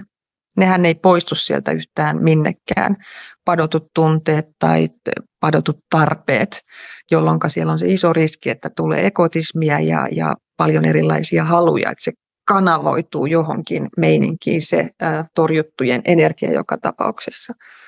Henkis, New Age, henki siis polun meiningeissä, mun, ja myös vaikka tantra on yksi semmoinen, mun kritiikki kohdistuu siellä epäammatilliseen paikoin siis epäammatilliseen ohjaukseen tunnetyöskentelyssä. Eli ei eroteta esimerkiksi vihan työskentelyssä, mikä on taistelijuutta, mikä on padottua vihaa, mikä on taistelijuuteen niin kuin ladattua vihaa, mikä on reaktiivista vihaa, vaan kaikki voi tulla sillä lailla ulos ihan niin kuin riippumatta siitä, minkä laatuisesta on kyse, koska mikä laatu on sillä vihalla on, on ihan eri asia, mitkä esimerkiksi aivon alueet on aktiivisena. Jos me tuetaan taistelijaenergiaa, eli sieltä syvistä aivojen osista tulevaa selviytymismekanismia, se ei ole vielä mitään tekemistä emotionaalisen työskentelyn kanssa. Se voi olla jopa niin kuin ylläpito mahdollisuus taistelijuudelle, eli me ollaan traumassa kiinni taistelijuuden kautta. Toinen sellainen hankala määritelmieni mukaan, en halua nyt valtaa käyttää tässä sillä lailla, mutta tuo nyt näkökulmia esiin kuitenkin, niin on nimessä suru. It, itkiä tihrustetaan niin kuin jotakin, ja se ei välttämättä se itku ole surua. Se voi olla häpeää, se voi olla syyllisyyttä, se voi olla kääntynyttä, padottua vihaa. Ja tota, jos ei sitten hahmota että mikä on se emotio, mistä kohdista se tulee sekä aivotoiminnallisesti, mutta elämänhistoriallisesti, niin se ei ole vielä niin kuin tunnetyöskentelyä ja voi ylläpitää esimerkiksi uhripositiota. Voi minua, voi olla se tarina, mutta sitten aina kun tulee joku emotio, mikä ei ole tässä psyykkisessä kehityksessä mahdollistunut, vaikkapa kaipuu tai halu että mun rakkaus otetaan vastaan, tai sitten häpeä, joka myös voi tuottaa hyvin usein niin kuin kyyneleitä silmiin, joka voidaan tulkita emotioksi tai, tai itkuksi, suruitkuksi, niin, niin, niin mm, niitä on tosi tärkeää niin kuin tunnustella ja silloin tulisi niin kuin myös sen työntekijän vastuuseen, että me tarvitaan myös niin kuin tietoa ja, ja sitä välttämättä ei ole riittävästi, että on vaan niin aina tunteen tuolla ja se on hyvä, että se pääsee ulos lajittelematta yhtään sitä tuohon ehkä, ehkä mun tulee mieleen tämä niin kuin klassinen psykoanalyyttinen niin kuin, määritelmä, määritelmä ihmisten niin kuin, ongelmista, että, että alhaalla on niin kuin, psykoottiset, sitten on hysteeriset ja sitten on neuroottiset. Ja neuroottiset on ne niin kuin, ns. kaikkein vähiten traumatisoituneita. Että, että, sit, että, että se niin kuin, haaste on siinä, että, että on kaikki natural high healingin tunnetyöpaja, puolitoista tuntia mennään siellä, sata ihmistä huutaa ja itkee, niin se varmaan voi olla, että se on niin ihmisille, jotka, joille ei ole vakavaa traumataustaa, niin aina niille neuroottisille, perusneurottisille ihmisille ihan ok mennä siihen, mutta sitten kun vähänkään mm. kosketetaan enemmän niin kuin tätä hysteeristä tai saati psykoottista niin kuin ihmistyyppiä, mm-hmm. niin sitten se saattaa olla vaan tosi sirpaloivaa. Et se, mutta et, et äärimmäisen vaikeahan sitä on niin kuin navigoida, että kuka tulee sun kurssille, jos sä pidät vaikka vihatyöpajan, niin, niin että et sä voit tehdä mitään syvää analyysiä ennen siltä, että se on niin kuin taas mennään tosi mm. semmoisella harmaalla kentällä. Että. Niin, niinhän se on joo, ja niin se on psykoterapiassakin, että en minä enkä mutka kollegat nyt olla se, kellä on se nyt se ultimaattum tieto, ja me tiedetään tarkalleen, mitä, se, mitä tehdään kunkin ihmisen kanssa, ja määritellään, ja otettaisiin oikeus niin kuin valta määritellä, että sulla se on näin ja näin, mutta tämä on tämmöinen kenttä, mistä tarvitsee niin olla niin kuin hereillä. Ja sitten, että se ei ole vaan, että on trauma ja sitten on vaan tunnetyöskentely ja sitten on vaan kehotyöskentely, vaan on niin paljon vaikkapa nyt tota, mielenterveyden mielensairauden jatkumuuden näkökulma, mutta sitten on myös, jos mä ajattelen tota, niin kehopsykoterapeuttisesti, niin silloin pohjalla on tietysti raihi, niin vaikkapa joku skitsoidi kehorakenne, niin voi tehdä ihan hyvää, että siellä vähän ravistelee. Mutta skitsoidi kehonrakenne, eli se jäykkyys, rikidiys, niin ihminen on oppinut sen, että, että se turvallisuus tulee siitä kehon jäykkyydestä, niin ei sitä lähdetä ravistelemaan ennen kuin samaan aikaan. Siellä on tehty jotakin resurssointia kehon tasolla, että se turvaa on siellä sisällä, mutta myös psyyken, puhumattakaan sitten ihmissuhdetasolla. Perusturvahan, kun on vajaa, niin siellä ei ollut riittävää toista ihmistä tai sitten myös haltijayhteyksiä, mutta ainakaan sitä toista, niin myöskin se, että ei vaan auki, vaan resurssointi ja tuki. Sitten puhumattakaan vielä jatkohoidosta, jos sitten on, on intensiivinen työpaja ja sitten meneekin arkeen yksin olemaan kotiin, se voi olla todellakin niin, kuin niin iso kontrasti, että se on too much sekä psyykelle, sielulle että keholle. Niin tuli, tulisin vetäjien vastuuseen myös niin kuin siitä jatkosta esimerkiksi arvioinnissa, että miten, miten sä saat tukea tämän työpajan jälkeen sun arjessa. Jos sitä ei ole, niin sitten katsoisi vähän toisen tyyppistä ehkä, mitä se on, en osaa sanoa, mutta tämmöistä niin kuin kunnioitusta, suurempaa kunnioitusta yksilö, yksilöitä kohtaan. Ja sitten myös mm. omaa vastuuta kohtaan. Minusta oman vastuun kunnioittaminen on myös tärkeää osa sitä etiikkaa. Miten sitten, jos mä hyppään tuohon traumaan, mistä on tästä nyt paljon puhuttu ja mistä me ollaan, tai mistä sä, sä oot jakanut eri, eri juttuja, niin mulla oli yksi, yksi viimeinen aihe, mistä mä haluaisin jut, jutella sun kanssa, oli tämmöinen, mitä mä sanoin, traumauskonnoksi. Ja si, siitä kulmasta tullen, että trauma on semmoinen niin popularisoitu termi nytten. Että on trauma sitä, trauma tätä. Minä olen traumatisoitunut, minulla on tämä ja tämä ja tämä. Mm. Ja sitten sen trauma niin kuin sanan alle tuntuu, että sinne tungetaan tosi paljon kaiken näköistä, että mi, mitä se on, onkaan. Niin mm. voiko sä vähän avata sun näkemyksiä tästä niin kuin mm. traumasanasta ja tästä niin kuin trauman popularisoitumisesta? Mm, joo, mä tunnistan myös tuon, että, että, että tota, eksäni oli, siis en puhu nyt itsestäni, mutta eksäni oli narsisti, olin traumatisoitunut. Öö, on kokenut lapsuudessa hyväksikäyttöä isäpuoleni taholta kymmenen vuotta, olen traumatisoitunut. Alright, niin on, on pikkusen eroa, mutta nyt mä tuun taas tähän, että kuka sen voi niin kuin määritellä. Aikaisemminhan trauma määriteltiin sillä viisi, että on ollut joku tapahtuma, joka on, on hankala. Et se, et jos on tapahtunut jotakin, niin silloin sut voitu määritellä, että on trauma.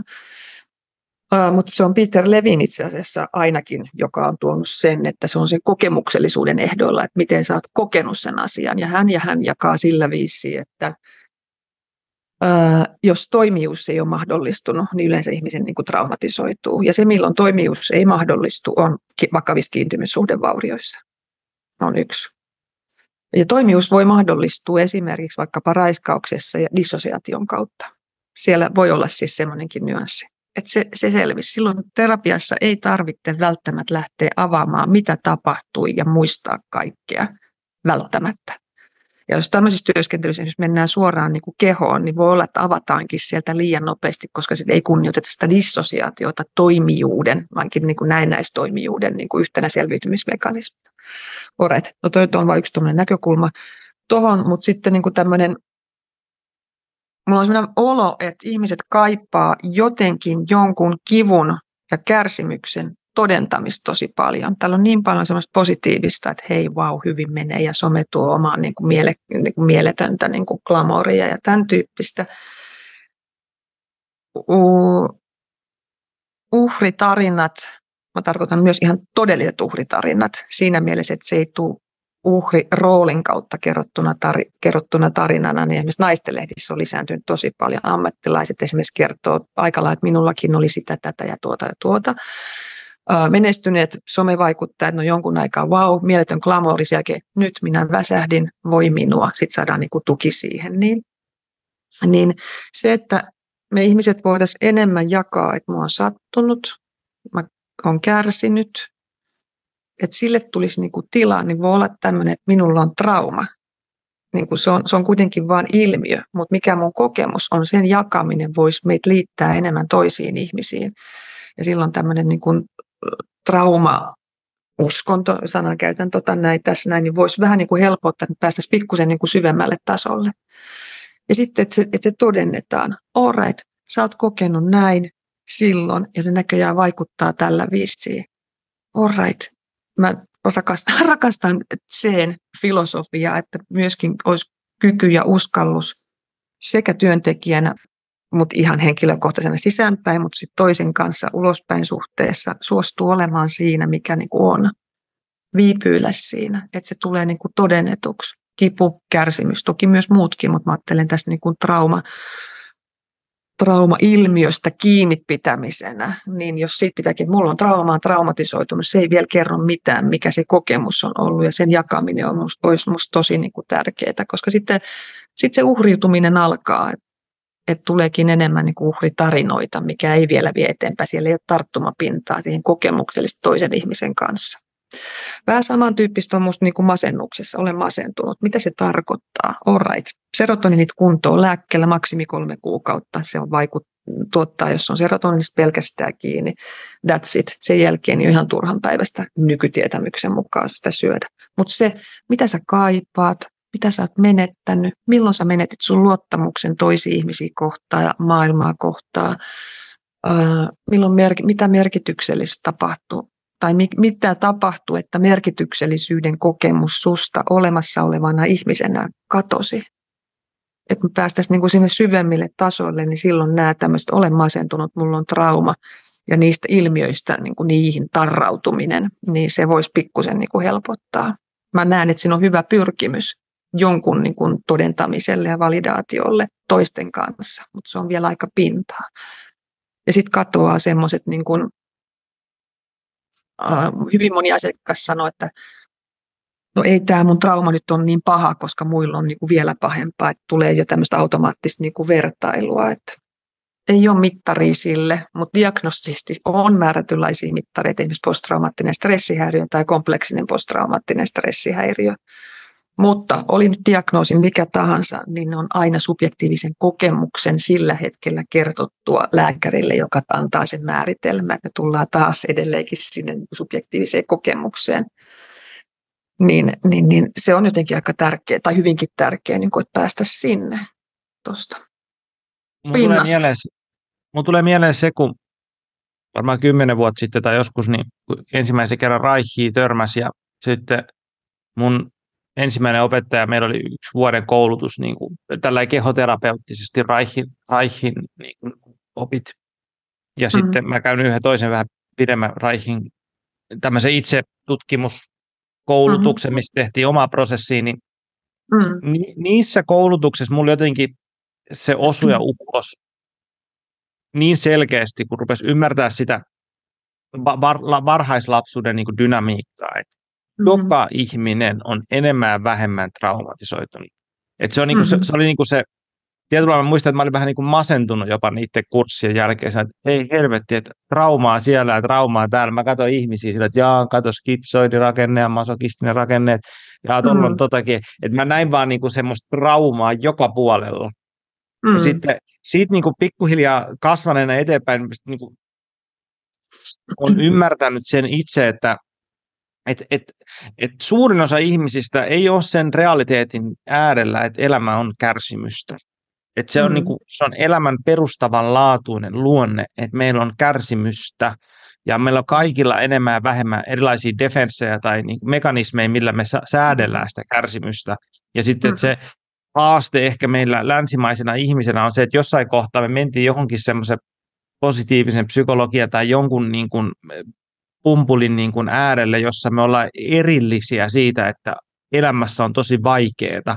Ja nyt sitten jotenkin mm. on semmoinen niin taka, takavasemmalta tulee sitä, eikö, se ei oli, eikö täällä olikin näitä traumoja, hei, hei, hei, muistatteko, että ei, ei elämä olekaan vaan helppoa, että siinä on niin kuin semmoinen niin kuin mekanismi, että kun aikaisemmin se kärsimys on ollut niin naamalla tietyllä tavalla, mm. että ihan vaan, että lapsi on kuollut ja kuolema on ollut paikalla ja sillä tavalla, ja sitten me koska me ollaan edetään niin vauraudessa, me ei niin kuin ehkä pystytä arvostamaan, niin sitten me ollaan jotenkin kadottu se yhteys mm. kärsimyteen.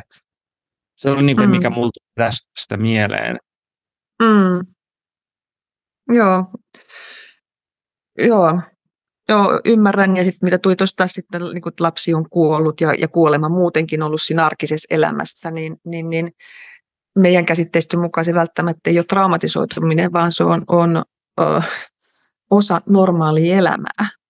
Mm, Et myöskin se kuolema on niin erkaannettu erilleen muualta tai tästä ar- arkisesta elämästä, että ihmiset kuolee yksin jonnekin ja hoitolaitoksiin ja muuta. Siellä ei ole niin kuin läheisiä ympärillä saattamassa siinä. Niin semmoinenkin niin kuin luonnollinen liikkuma, siirtymävaiheen poistaminen arkisesta elämästä, niin mä luulen, että se on myös tästä niin kuin yksi tekijä, että sitten kun äh, sattuu joku asia, niin se on ihan hirveän iso katastrofi. Mä en tiedä, tuossa ihan alkuun mä sanoin tuota, tosta, että, että kun itsellä on ollut niin kuin,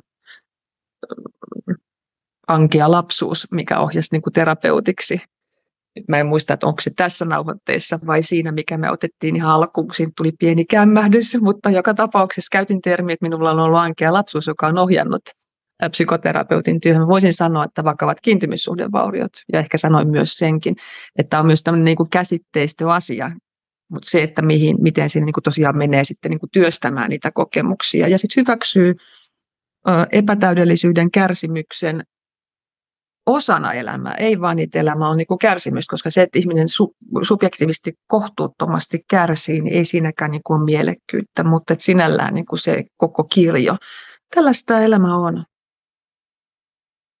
Vaan. Et ehkä, ei. ehkä mulla tulee mieleen se, että, että, että mä nyt heitin tämän trauma uskon, uskonnon tuohon alle, niin oikeastaan se mun havainto oli sillä väärä, että, että se oikeasti se on enemmän se ongelma on se uhriutumis, uhriutuminen on se, että, että me saadaan siitä jotain niin kuin itsellemme, että me julistetaan, että olen traumatisoitunut. Hmm. Et, et, et, saada, niin täällähän saadaan, esimerkiksi hoito saadaan sairaana. Hmm. Pitää olla sairas, että saa psykoterapiaa. Hmm. Mutta tällaista ei ole ollut aikaisemmin, vaan se, että on haltijayhteys on katkennut. Meillä ei ole yhteyksiä meidän esivanhempiin eikä suojahaltioihin. Silloin mm. on se probleema, että on ihan hirveän iso käsitteistön ero ja katsantokannan ero ja hirveän lyhyessä ajassa. Mm. Sadassa vuodessa, 150 vuodessa ihan valtava iso niin kuin muutos jo, jo tässä näin. Että niin kuin sekin, että pitää olla sairas, vaikka sitten joku masennus, okei, diagnoosi saa hoidon, mutta se, että sä oot kokenut koko elämässä turvattomuutta ja sen myötä syntynyt häpeäkokemus, että mä en ole arvokas enkä hyvä, niin eihän se ole sairaus, vaan se on luonnollinen seuraus, koska ei ole toteutunut perustarpeet. Niin systeemi myös tukee, että... Jos mä levittäisin tätä niin kuin vähän laajemmalle, mä en tiedä, mitä, mitä sinulla kuulostaa, koska mun tulee niin kuin mieleen se, että, että niin kuin, kun me tutkitaan historiaa, niin ihmisen historiaa, niin se, mitä me havaitaan tosi nopeasti, on se, että kärsimystä on ollut enemmän. Meillä on ollut vähemmän ruokaa, vähemmän turvaa, enemmän sotia. Se on niin kuin joka puolella, jokaisessa kulttuurissa, jos me mennään 100-500 vuotta taaksepäin. Se on ollut niin kuin mm. fakta. Ja mm-hmm. sitten mitä se on tarkoittanut käytännössä on se, että me joutunut vaan tekemään sikana enemmän töitä. Meillä ei ollut missään vaiheessa niin kykyä katsoa meidän traumoja sillä tavalla, koska me ei tehdä töitä, että ei meillä ole niin aikaa siihen.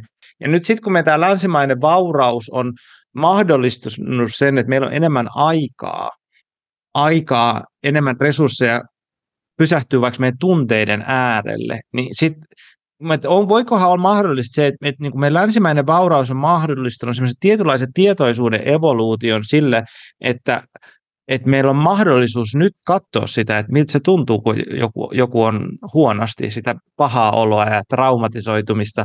Että se, niin kuin se, se vauraus on antanut meille raamin käydä läpi meidän haastavia juttuja. Ja mahdollisesti kyllä. Plus sit se, että nyt epigeenikin vaikuttaa, että siellä on latautunut nyt sukupolvilta toiselle jo se, semmoista niin kuin taakkasiirtymää jo epigeenitasolle. Eli sekin, että kuinka moni tämän hetken uh, traumakokemuksesta ei, onkin sieltä tulevaa. Totta kai se elää omassa systeemissä. Niin tämä on niin kuin yksi, yksi asia. Ja sitten tietysti se, että silloin kun on tarvii selviytyä, että saada ruoka ja pitää lapset hengissä, ei siinä mietitä henkisen kasvun kursseja. Toki niitä ei silloin niin kuin ollutkaan. Silloin mietittiin, miten me saadaan lepyteltyä haltijat että ne olisi suosiollisempia meille. Missä on suojahaltija tälle lapset, vaalitaan tätä suhdetta. Alttarit on ollut aina, uhrilahjat on ollut aina, että se on myöskin eri muodossa, mutta suunta on ollut vähän eri. Nyt se on aika paljon niin kuin oma napa. Ja aikaisemmin se on ollut niin kuin, ö, esivanhemmat ja luonnon henget. Et luontohan on, no nyt enenevässä määrin luonto metsänä ja puina niin kuin on, tulee meidän ihmisten elämään onneksi niin mutta myös, että luonnon henget ja että luonto on ihan henkinen tila myös. Me ei vaan käytetä sitä, vaan me ollaan osa sitä ja sitten sen, sen niin kuin hengen suojissa voitaisiin elää elämäämme. Toi. Meillä on ollut tässä tosi hienoa keskustelua ja polveilevaa moneen eri suuntaan. Ja varmasti meillä olisi paljon kaiken näköistä keskustelua vielä ja muutama aihe mä haluaisin jutella sun kanssa, niin mm-hmm. niihin me ei ole kosketettu, mutta valitettavasti mm-hmm. aika on rajallista niin kuin myös Mm. ihmiselämä. Ja tota, Mm. jos kuulijat kiinnostui Heddan jutuista, niin haluatko kertoa, että mistä sut löytää, onko sulla nettisivuja tai jotain muuta, mitä sä teet? Joo, no mulla on, joo, mulla on itse neljät nettisivut. Mä tästä, voinko sanoa kaikki tässä näin nyt sitten? Joo, joo, kyllä, kyllä.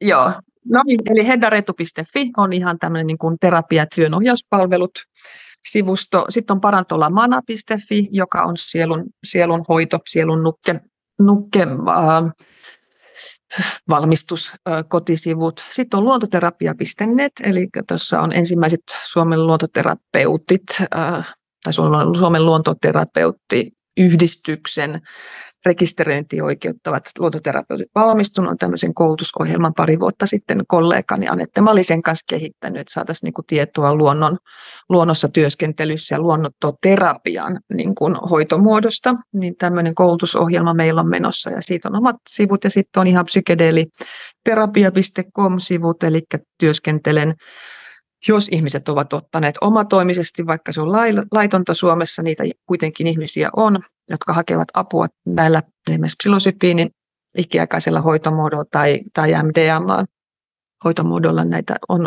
lääkkeitä on saatavilla Suomessakin, niin ihmiset tarvitsevat valmisteluun tai tämän omatoimisen tai joissakin retriiteissä otetun session jälkeiseen integraatioon, ammatillista äh, integraatioterapiaa, niin tarjoan sitä myös ihmisille. Niin se, semmoiset sivut ovat olemassa, että monitahosta kenttää rakastan laitan tehdä näitä hommia. Mä laitan nämä kaikki linkit tähän podcastin alle. Mutta hei Hedda, kiitos tosi paljon, kun tulit podcastiin. Ja mukavaa... Kiitos, kun kutsuit Viljami. Niin, Ja anteeksi, mä keskeytin, olin talven- innoissani. alkua ja palaamme asiaan jossain muodossa taas.